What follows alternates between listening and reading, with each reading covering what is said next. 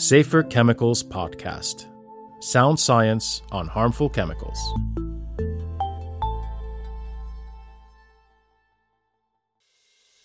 Hello, and welcome to the Safer Chemicals Podcast. We will be speaking with Tim Bowmer, Chair of our Committee for Risk Assessment, as well as with Maria Ottati, who chairs the Committee for Socio-Economic Analysis. The two committees have just finished their first meetings of the year and will be taking a closer look at what was discussed. Before we go ahead to the topics, just a bit of background on the two committees. Both are made up of scientists nominated by EU member states and appointed by the Management Board of ECHA in their personal capacity. Both also have observers from different EU organizations representing civil society, academia, and industry. They're responsible for making scientific opinions that are then used by the European Commission and EU member states when deciding how chemical risks need to be controlled. Today, we'll be looking at the committee's opinions on harmonized classification and labeling proposals, applications for authorization, and restrictions. We'll also be looking at the Risk Assessment Committee's plan for developing guidance on the use of human biomonitoring in applications for authorization. More about that later. Let's start with the restriction proposed on Dechlorane Plus and its constituents. Now, here, the Risk Assessment Committee adopted its opinion, while the Socioeconomic Analysis Committee agreed on its draft opinion at this stage in the process. This proposal comes from Norway and aims to ban this very persistent and bioaccumulative substance that is mainly used as a flame retardant, for example in motor vehicles and aircrafts. Tim, could you talk us through the Risk Assessment Committee's opinion? Okay, uh, thanks for the question. Um, just to backtrack a little bit, this is indeed about a very persistent, very bioaccumulative substance which stays in the environment for a very, very long time. And the ban is intended to prevent further stocks building up in the environment of this particular chemical. What we were primarily looking at is its use in articles or parts of articles. Usually these would be plastic parts, but not exclusively. And they need flame retardants in them to prevent them easily going on fire. So if there is a fire situation, these particular parts will be slowed down or prevented from combusting, which adds to everybody's safety in confined spaces such as uh, vehicles. Um, there are many, many flame retardants. So this is just one of possibly hundreds of substances or groups of substances which could be used. But this is one of a very large family of chlorinated or brominated uh, flame retardants, which have quite similar persistent characteristics and which, as a group, are a concern, not just this one. And uh, what did the committee conclude? Um, RAC agreed on the ban, uh, but if you if you agree a ban, then you also have to look at situations where the substance may be needed uh, for the future and try and allow some uses provided that the risk is controlled while banning all the rest. And these are called derogations. And industry requested several derogations, mainly for spare parts. So that would mean that after the ban, then spare parts which have already been produced up to a certain date can continue to be used. And one of those requests was for uh, machinery, I think for garden, forest, and marine purposes. And the committee found this term, as did the forum, by the way, just too vague to be able to base a derogation on. It came with no supporting information as to the release of Dechlorane Plus that would be would accompanying it. And therefore, the environment would just not be protected by allowing this derogation. So RAC, RAC needs risk or emission based information to support any derogation. And we were unable to recommend granting in this case. We did recommend uh, one for uh, use in hospital medical instrumentation for spare parts there as we saw this as being a fairly narrow use, which would uh, limit the risks when these things are recycled. Because it's it's very easy to be captured by the immediate uses of the substance in everyday products, but at the end of life of those products, they go to waste, and that's when the problems start. When we have to assess where and how these substances leach out of the products over time, and contaminate the environment further. Okay, now just to pick on what you said about alternatives existing for this substance. So you mentioned that there are many hundreds of similar uh, substances, many though also with unwanted properties. But is it then correct to say that some are viable for the uses we're talking about here? Um, yes, I, I think it would be very difficult to support a ban if there were no alternatives because uh, fire uh, fire prevention uh, and flame retardants is an, is really a very essential use in modern society. So a restriction always looks to be sure that alternatives exist, and in this case they do. I think my point was more about undesirable alternatives. If you have so many substances which have properties like Dechlorane Plus, then it's relatively simple to pick one and use it as what we call a drop-in substitute. So we just get rid of one and we put in something very like it, but we don't solve the problem because we create a similar problem. And that's the issue with drop-in substitution. And in actual fact, this has already happened. We understand from market information that uh, Dechlorane Plus was being used as a substitute for Deca BDE, which was banned some years back also as a flame retardant, also a similar type of uh, chlorination, halogenation, and uh, you can see this this process happening then. So uh, hopefully this time the move will be towards more acceptable in an environmental sense type of substitute. Very interesting indeed. Um, now, before we move on to you, Maria, thank you also for joining the podcast and talk about the same restriction that we just covered with Tim, but from the socio-economic analysis perspective, where the committee agreed on its draft opinion. Um, could you explain a little bit first about the committee and what it does? Yes, so I'm Maria Ottati, and I am the chair of the Committee for Socioeconomic Analysis as the title of the name of the committee indicates, we look at the socioeconomic impact. So if we uh, restrict this substance, then what would happen? What would be the impacts? What would be the costs to society of doing so? And what uh, would be the benefits as well? And uh, particularly, we also look at the um, analysis of alternatives just to see uh, are there any actually uh, alternatives that are available to be used for the substance? And if so, uh, are they available to be used immediately? immediately? Would they need some time to be implemented? That obviously impacts on the on the costs that uh, would be there for society of the of, of the of the restriction. Um, and then, uh, in addition to looking at the cost and the benefits, uh, in order to make a decision, the member states need to and the Commission need to consider the proportionality of the of the proposal, whether uh, the benefits are worth the cost, basically. So, in some cases, SEAC can give some advice on on the proportionality, but in some cases, we provide uh, the decision makers the uh, elements so that they're able to make that decision themselves. And that is the case in, in, in this uh, substance, which is something that I think is, is, pretty interesting. So in these cases, it's not possible to quantify the benefits. Um, so in these cases, what the dossier submitter tends to do, and by dossier submitter, we, we call the, you know, the member state that prepare the restriction proposal. So what they do is uh, look at what we call cost effectiveness. So basically, how much would it cost to reduce one kilo of the substance? that, that is something that um, they have calculated in this case.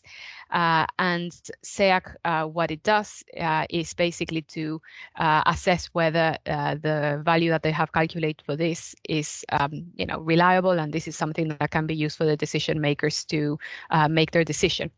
So, what is the issue here is that um, it's not up to SEAC to decide whether uh, it's worth paying X or Y amount to restrict uh, to to reduce one kilo of the substance. That's something that the decision makers need to decide. It's about what value society places in this. So, I think that this is quite interesting because it's a bit of a line between what is scientific advice, which is the role of SEAC, and what is something that is more political which is the role of the commission and, and, member states.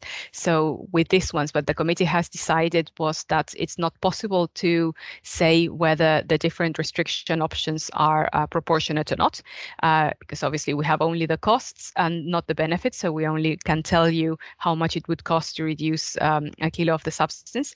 Uh, and the other thing that SEAC has done is to look at the difference between the different restriction options. So basically the uh, dossier submit, in this case, Norway, they have looked at three different restriction options. One that has no derogations at all for any uses, one that has some derogations, and one that has um, similar derogations, but a little bit longer for some uses. And uh, the idea is that uh, the decision makers will have to choose between each of these three, or maybe even they'll, they'll go to something in the middle. So what we have tried to do is to provi- uh, provide them some analysis of what it means to go from one restriction option to another. So yes, you can look at the overall uh, cost per kilo of um, the emissions reduction reduced by that particular option but what does it cost to reduce one extra kilo from moving from one restriction option to the other one. We think this is something that is very important for the decision makers to consider, and it wasn't something that was in the dossier. So there has been some additional analysis that has been done by, by SEAC. You mentioned that it's not possible to quantify the benefits in this case. Can you talk a little bit more about why?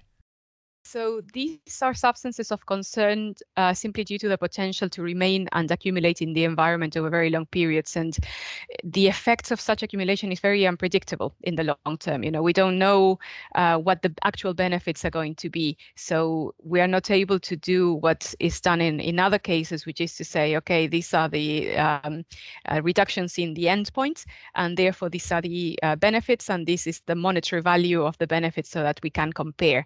Uh, so so SEAC actually has a paper that um, has um, that gives uh, um, uh, recommendations about how we're going to be evaluating restriction reports and also applications for authorization for these kinds of substances.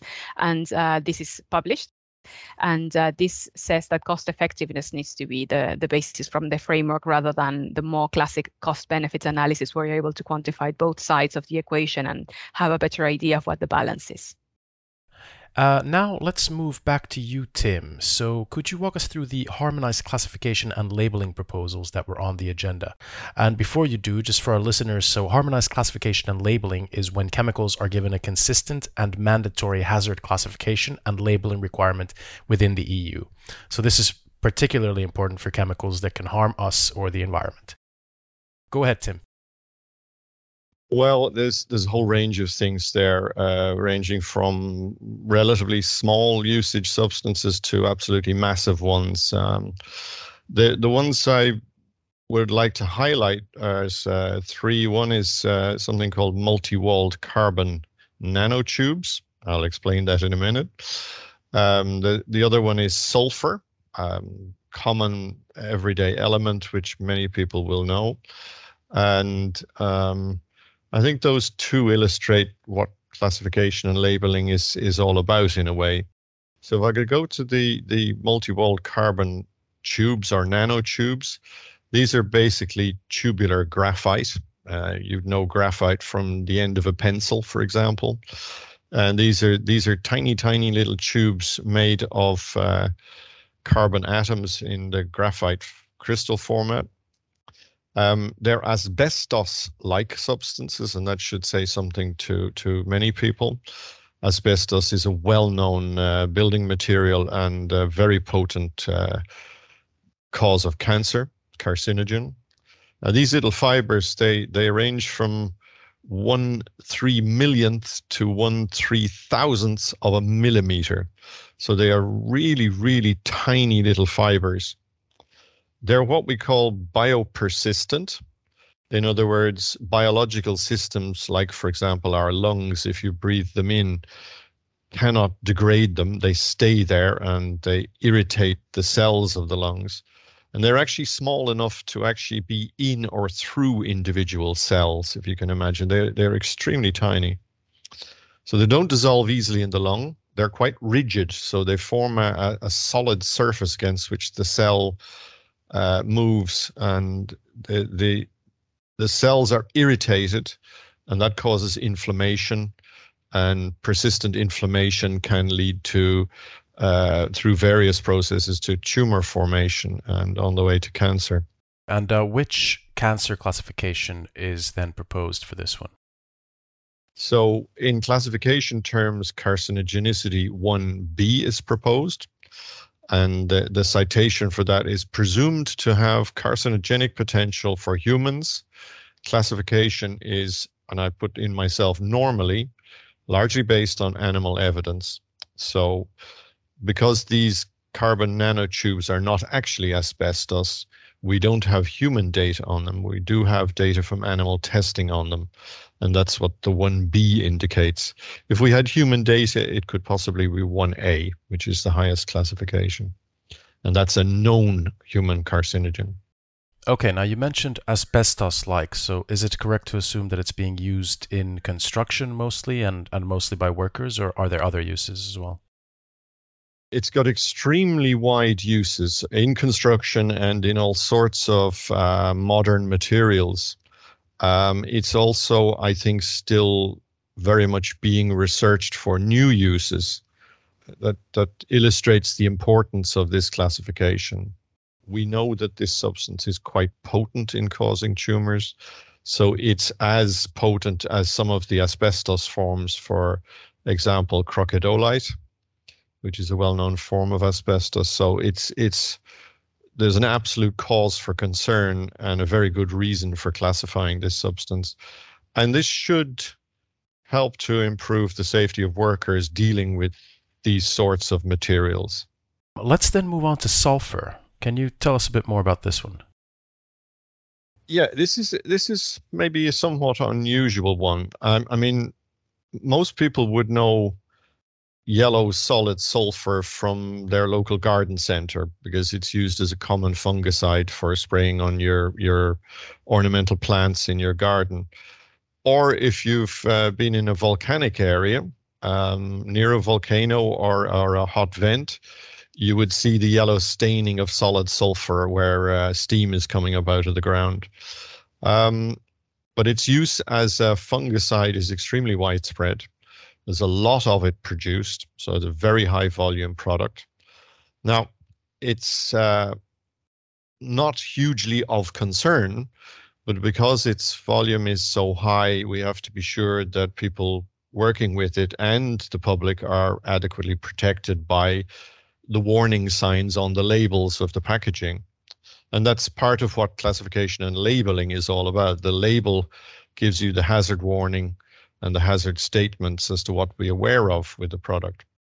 The main hazard is to the eyes, so either through irritation uh, or, in a worst case, through corrosion, where the the eye, the cornea, is actually damaged. And I mean, I think that's a fairly obvious hazard that people need to be warned of. It already has a classification for skin irritation, as you might expect. Um, the other hazard which we looked at is something called specific target organ toxicity, single exposure. There's also a specific target organ toxicity repeat exposure. This one is single exposure. And that means um, specific or non lethal toxicity to organs like the liver, the kidney, blood, uh, and, and many other organs arising from one single dose of the chemical one single exposure to the chemical. And it's an example of an acute effect which we want to prevent against. And this classification will warn people to be careful that swallowing this or uh, breathing it in could cause damage to organs. And ultimately, this classification will then help professionals using the substance in the field, but then also consumers uh, using it in their own gardens. I think it's important to to realize that we take no account of the use of the substance. So even though I've been talking about the uses to give you an idea of what these substances do, uh, we don't actually look at that at all. And we don't take account of the risks either that the use might pose. We're only interested in whether the, what we call the intrinsic properties of the substance fit the CLP criteria. And the legislation has a long set of criteria for all of these hazard classes that we've been discussing this morning. Um, and likewise, we, we don't take any account of what people would see as downstream consequences. So if you get a classification in CLP, it usually has a knock on effect in other dependent legislation further down the line. We deliberately ignore that to get a proper hazard evaluation. And CLP is, a, is an interesting piece of legislation in that it it's horizontal legislation and it has connections maybe to 20 or more other pieces of legislation where the classifications have their real impact. And that's usually in the management of risks. Let's then uh, talk about the next steps for these proposals. What happens to all of them is that the classifications we propose, in our opinions, are added to what's called an adaptation to progress. And it's basically an amendment to the legislation uh, for consideration by the EU member states in the meeting for uh, competent authorities for REACH and CLP, and that's uh, the the nickname of that is Caracal. So usually we would send every year about 50 opinions at a time, maybe more in some years. And once the proposed decision of the Commission has been agreed, then these substances are added to Annex 6 of the CLP. And normally they would have then entry into force two years after that. It's it's quite a long process, but it moves along in actual fact quicker than you might think and it's fairly effective at identifying the really dangerous chemicals. And I think that's its main purpose and providing warnings to everybody else about their dangers. Now, before we move ahead, uh, there were also two OELs, so occupational exposure limits, discussed in the RAC. So these are limits um, for protecting workers, essentially. Can you tell me more about those? a couple of substances that we classified some years back. Um, these are industrial chemicals. One is called isoprene, and the other is called 1,4-dioxane. It's a solvent. Um, they were placed on Annex 6 of the CLP, and when that was noted, the Commission then requested ECHA and RAC to propose and then agree on occupational exposure limits to protect workers from these substances in the workplace. And what what an occupational exposure limit will do is it will place a maximum limit that workers can be exposed to these substances in any workplace across Europe uh, for their protection. So the enforcement, the national enforcement authorities would need to examine some of these workplaces and to check that the occupation exposure limits are being adhered to and these are not these are not uh, indicative these are binding occupation exposure limits it will they go through a different process than clp so it will take a while for these to get to legislation and onto the the annex of their directive. But at least it's good to see the connections between pieces of legislation seeing progress as they interact together Okay, then moving on to you, Maria. Now, the Committee for Socioeconomic Analysis has decided to set up a working group on qualitative assessment. Can you tell us what will the group do and how will it benefit the work of the committee? Yeah, so SEAC has in the past had situations where, uh, at least in part of the proposals, there was quite a lot of uh, reliance on a qualitative assessment of benefits or cost or proportionality. We had quite a big restriction recently where, where that was the case, where there wasn't a lot of data that would allow to quantify. That was uh, PFHxA, which was uh, basically a PFAS related restriction. Uh, and that can be quite challenging to the committee. And there's a little bit of, um, you know, differences between the different members about how far we can go when that is the case. So what we like to do in those situations is to take the issue a little bit out of the assessment of a particular proposal and deal with it in a horizontal manner. So the idea is that we will set up a working group, which is basically made up of uh, some of the members. So four to six members is what we, we are deciding. And um, that this uh, group will come up with an approach that SEAC can take for this. So they will, first of all, identify uh, under which conditions qualitative assessments are justified. So, I mean, the idea here is that we don't want every single proposal not to now to be qualitative. If it's possible to quantify, we want the dossier submitted to do so, and if it's proportionate, of course, to quantify. Uh, but then, uh, when we have cases where it's justified to provide a qualitative assessment. The group will identify some key principles and elements that a qualitative assessment would actually need to cover to enable SEAC to form an opinion. So uh, it, it's there are different ways of doing qualitative assessment. It needs to be basically systematic and do things in a particular way. And we will try to set those out. So, first of all, for the committee to be able to um, make its assessment, to have a position on what it's possible to do, but then also to inform the people who are preparing uh, restriction proposals so that they know what the committee is going to need uh, and they are able to then make sure that they, they do things in, in a way that is not going to create trouble later on in terms of when the, the committee is assessing the, the proposals. Of course, you know, they can choose not to take that into account. They're always free to do their analysis in whatever way they, they would like. But this is a way where if they follow the advice of SEAC, they are almost guaranteed that um, the assessment will go much more smoothly when it gets to the committee. Uh, before we continue, can you just, for the benefit of our listeners, explain what we mean by qualitative versus quantitative assessment in this context? Yeah, quantitative is when we're able to put numbers on things. Basically, how many cases of uh, cancer are we preventing? Uh, how many uh, kilos of emissions are we preventing?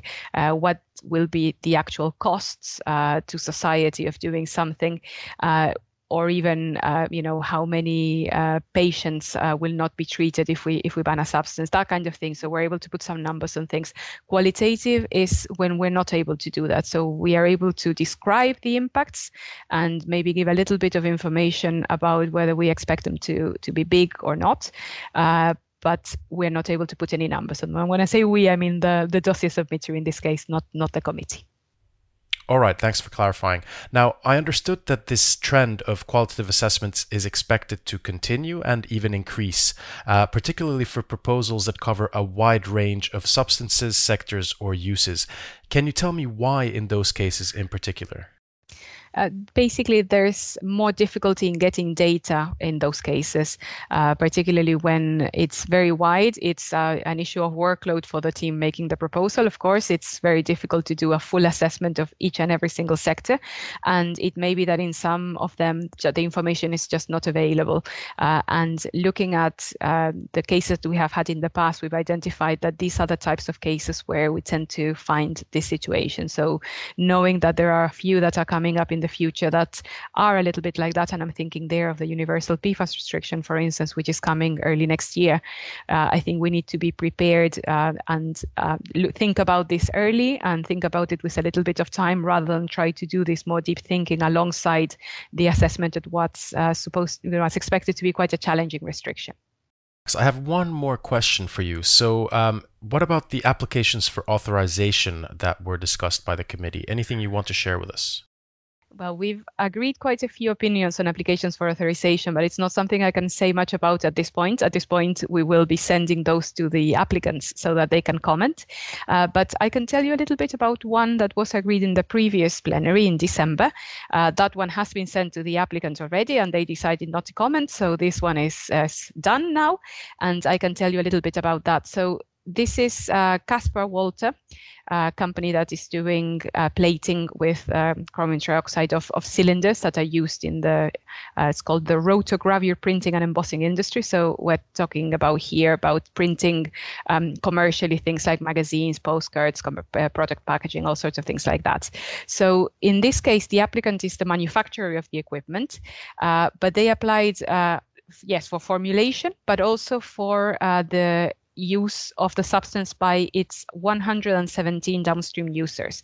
So this is what we call an upstream application. Rather than it being the user of the, the products that is applying, it's someone who is a little bit uh, one step ahead of the, above of them, basically in the in in, in the uh, uh, production chain. Uh, this is a lot more efficient than getting, uh, for instance, in this case, applications for authorization from every single one of the 117 downstream users. So this was a very good example. In the past, we've had a lot of trouble assessing uh, these kinds of upstream applications. The information that was contained uh, did not really allowed to very very very good assessment. There, there was some doubts about whether the, for instance, the the situation in terms of um, alternatives was the same for all the different subsectors that we were talking about in within the application. But this was quite a nice example because there was quite a lot of um, homogeneity homogeneity in the between the different users. So it was a very narrow use, and the information was actually gathered from the downstream users in a very systematic way, and it was analyzed as well very nicely in a way that provided the committee enough information to conclude. Um, and also, um, since the applicant is the supplier of the plating equipment, the range of the you know different operational conditions and the different risk management measures that had been applied at the downstream users was also pretty homogeneous. So we could apply as committees, and this is the case for RAC and SEAC, some um, very clear and appropriate minimum standards. So in this case, SEAC is uh, recommending a 12-year review period, which was what was requested by the applicant. Um, we have also put this uh, as, a, as, as an sorry, not the opinion, which is in the process of being published, not yet. Um, but the actual application can be found on our website already and can be looked at. And uh, it's actually been included. Uh, we've got a section of the website that gives some good examples that uh, can be used by other applicants, and we've included that there. So a very good example of a uh, of how an upstream application should be done then. Uh, thanks a lot for that. Then moving back to you, Tim. Um, so the committee uh, has recently been talking about developing guidance on human biomonitoring. To get us started, can you explain what human biomonitoring is? But biomonitoring is the practice of taking samples from humans in the workplace to assess what kind of chemicals they've been exposed to. Now, it's a broader term than just workplace uh, monitoring and exposure. Uh, you can biomonitor human beings literally in any situation. And a lot of the a lot of the substances we deal with, um, for example, some of the metals like uh, chrome six, uh, cobalt, they have background concentrations in the environment, and we are exposed to these substances on a daily basis. So we we always have a background. And biomonitoring is the practice of looking at uh, the differences between background in various areas and from people doing various things, eating various things, and behaving in certain familiar ways. For workplace biomonitoring, this becomes very important because it's a way of back checking quite definitively whether a worker has been exposed to something that they really shouldn't have been exposed to.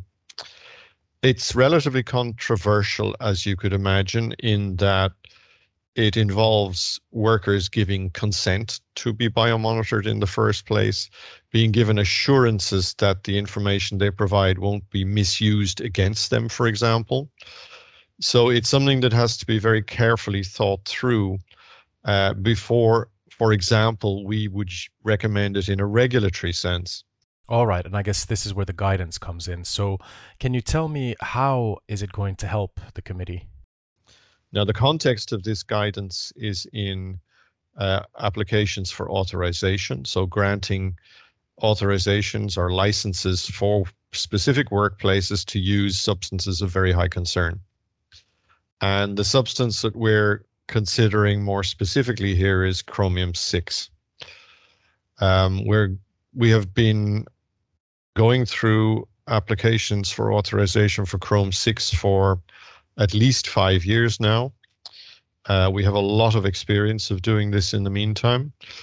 We come across in countries like Germany and Italy regularly programs where the employers are monitoring their workers under national or local legislation. So we see these data sets and for specific companies and they're part of very often part of the application. Most often they're reported as confidential to protect the workers' rights, but there would be a statement that the occupational physician monitoring the workforce has seen no exceedance of a particular reference level for that uh, country. So we know that there's information there.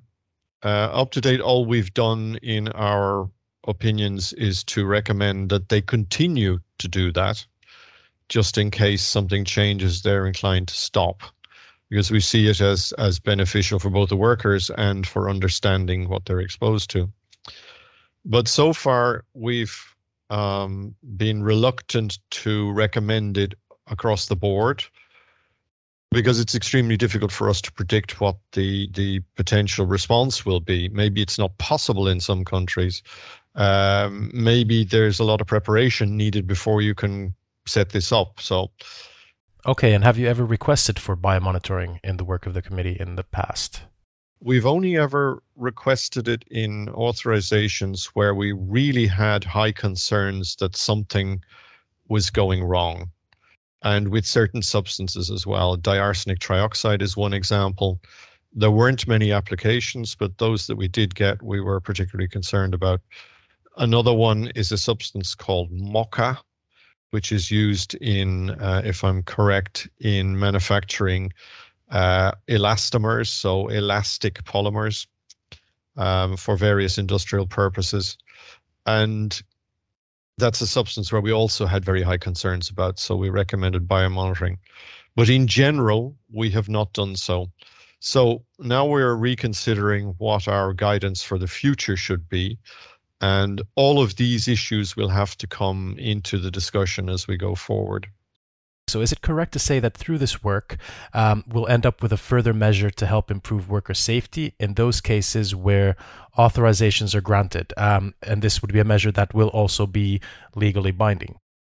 Authorization decisions are indeed legally binding, and they contain detailed conditions with which the holder has to comply. So, that that that's clear. Um, as a result, we have to be very sure that any conditions we recommend really contribute to protecting workers and are not just nice to have or getting in the way. They have to be practical and enforceable. Um, I would hope that at the end of this, we will have a contribution at least as to how biomonitoring fits in these workplaces and how far you should go to get the best protection for workers. All right, and with that, we are at the end of our episode today. Thank you so much to both you, Maria, and Tim for this deeper look into the work of the committees. Um, for our listeners, if you want to know more about the two committees or the topics discussed in the episode, you can find those on our website. Uh, remember to subscribe to the podcast at echa.europa.eu forward slash podcasts. Safer Chemicals Podcast sound science on harmful chemicals.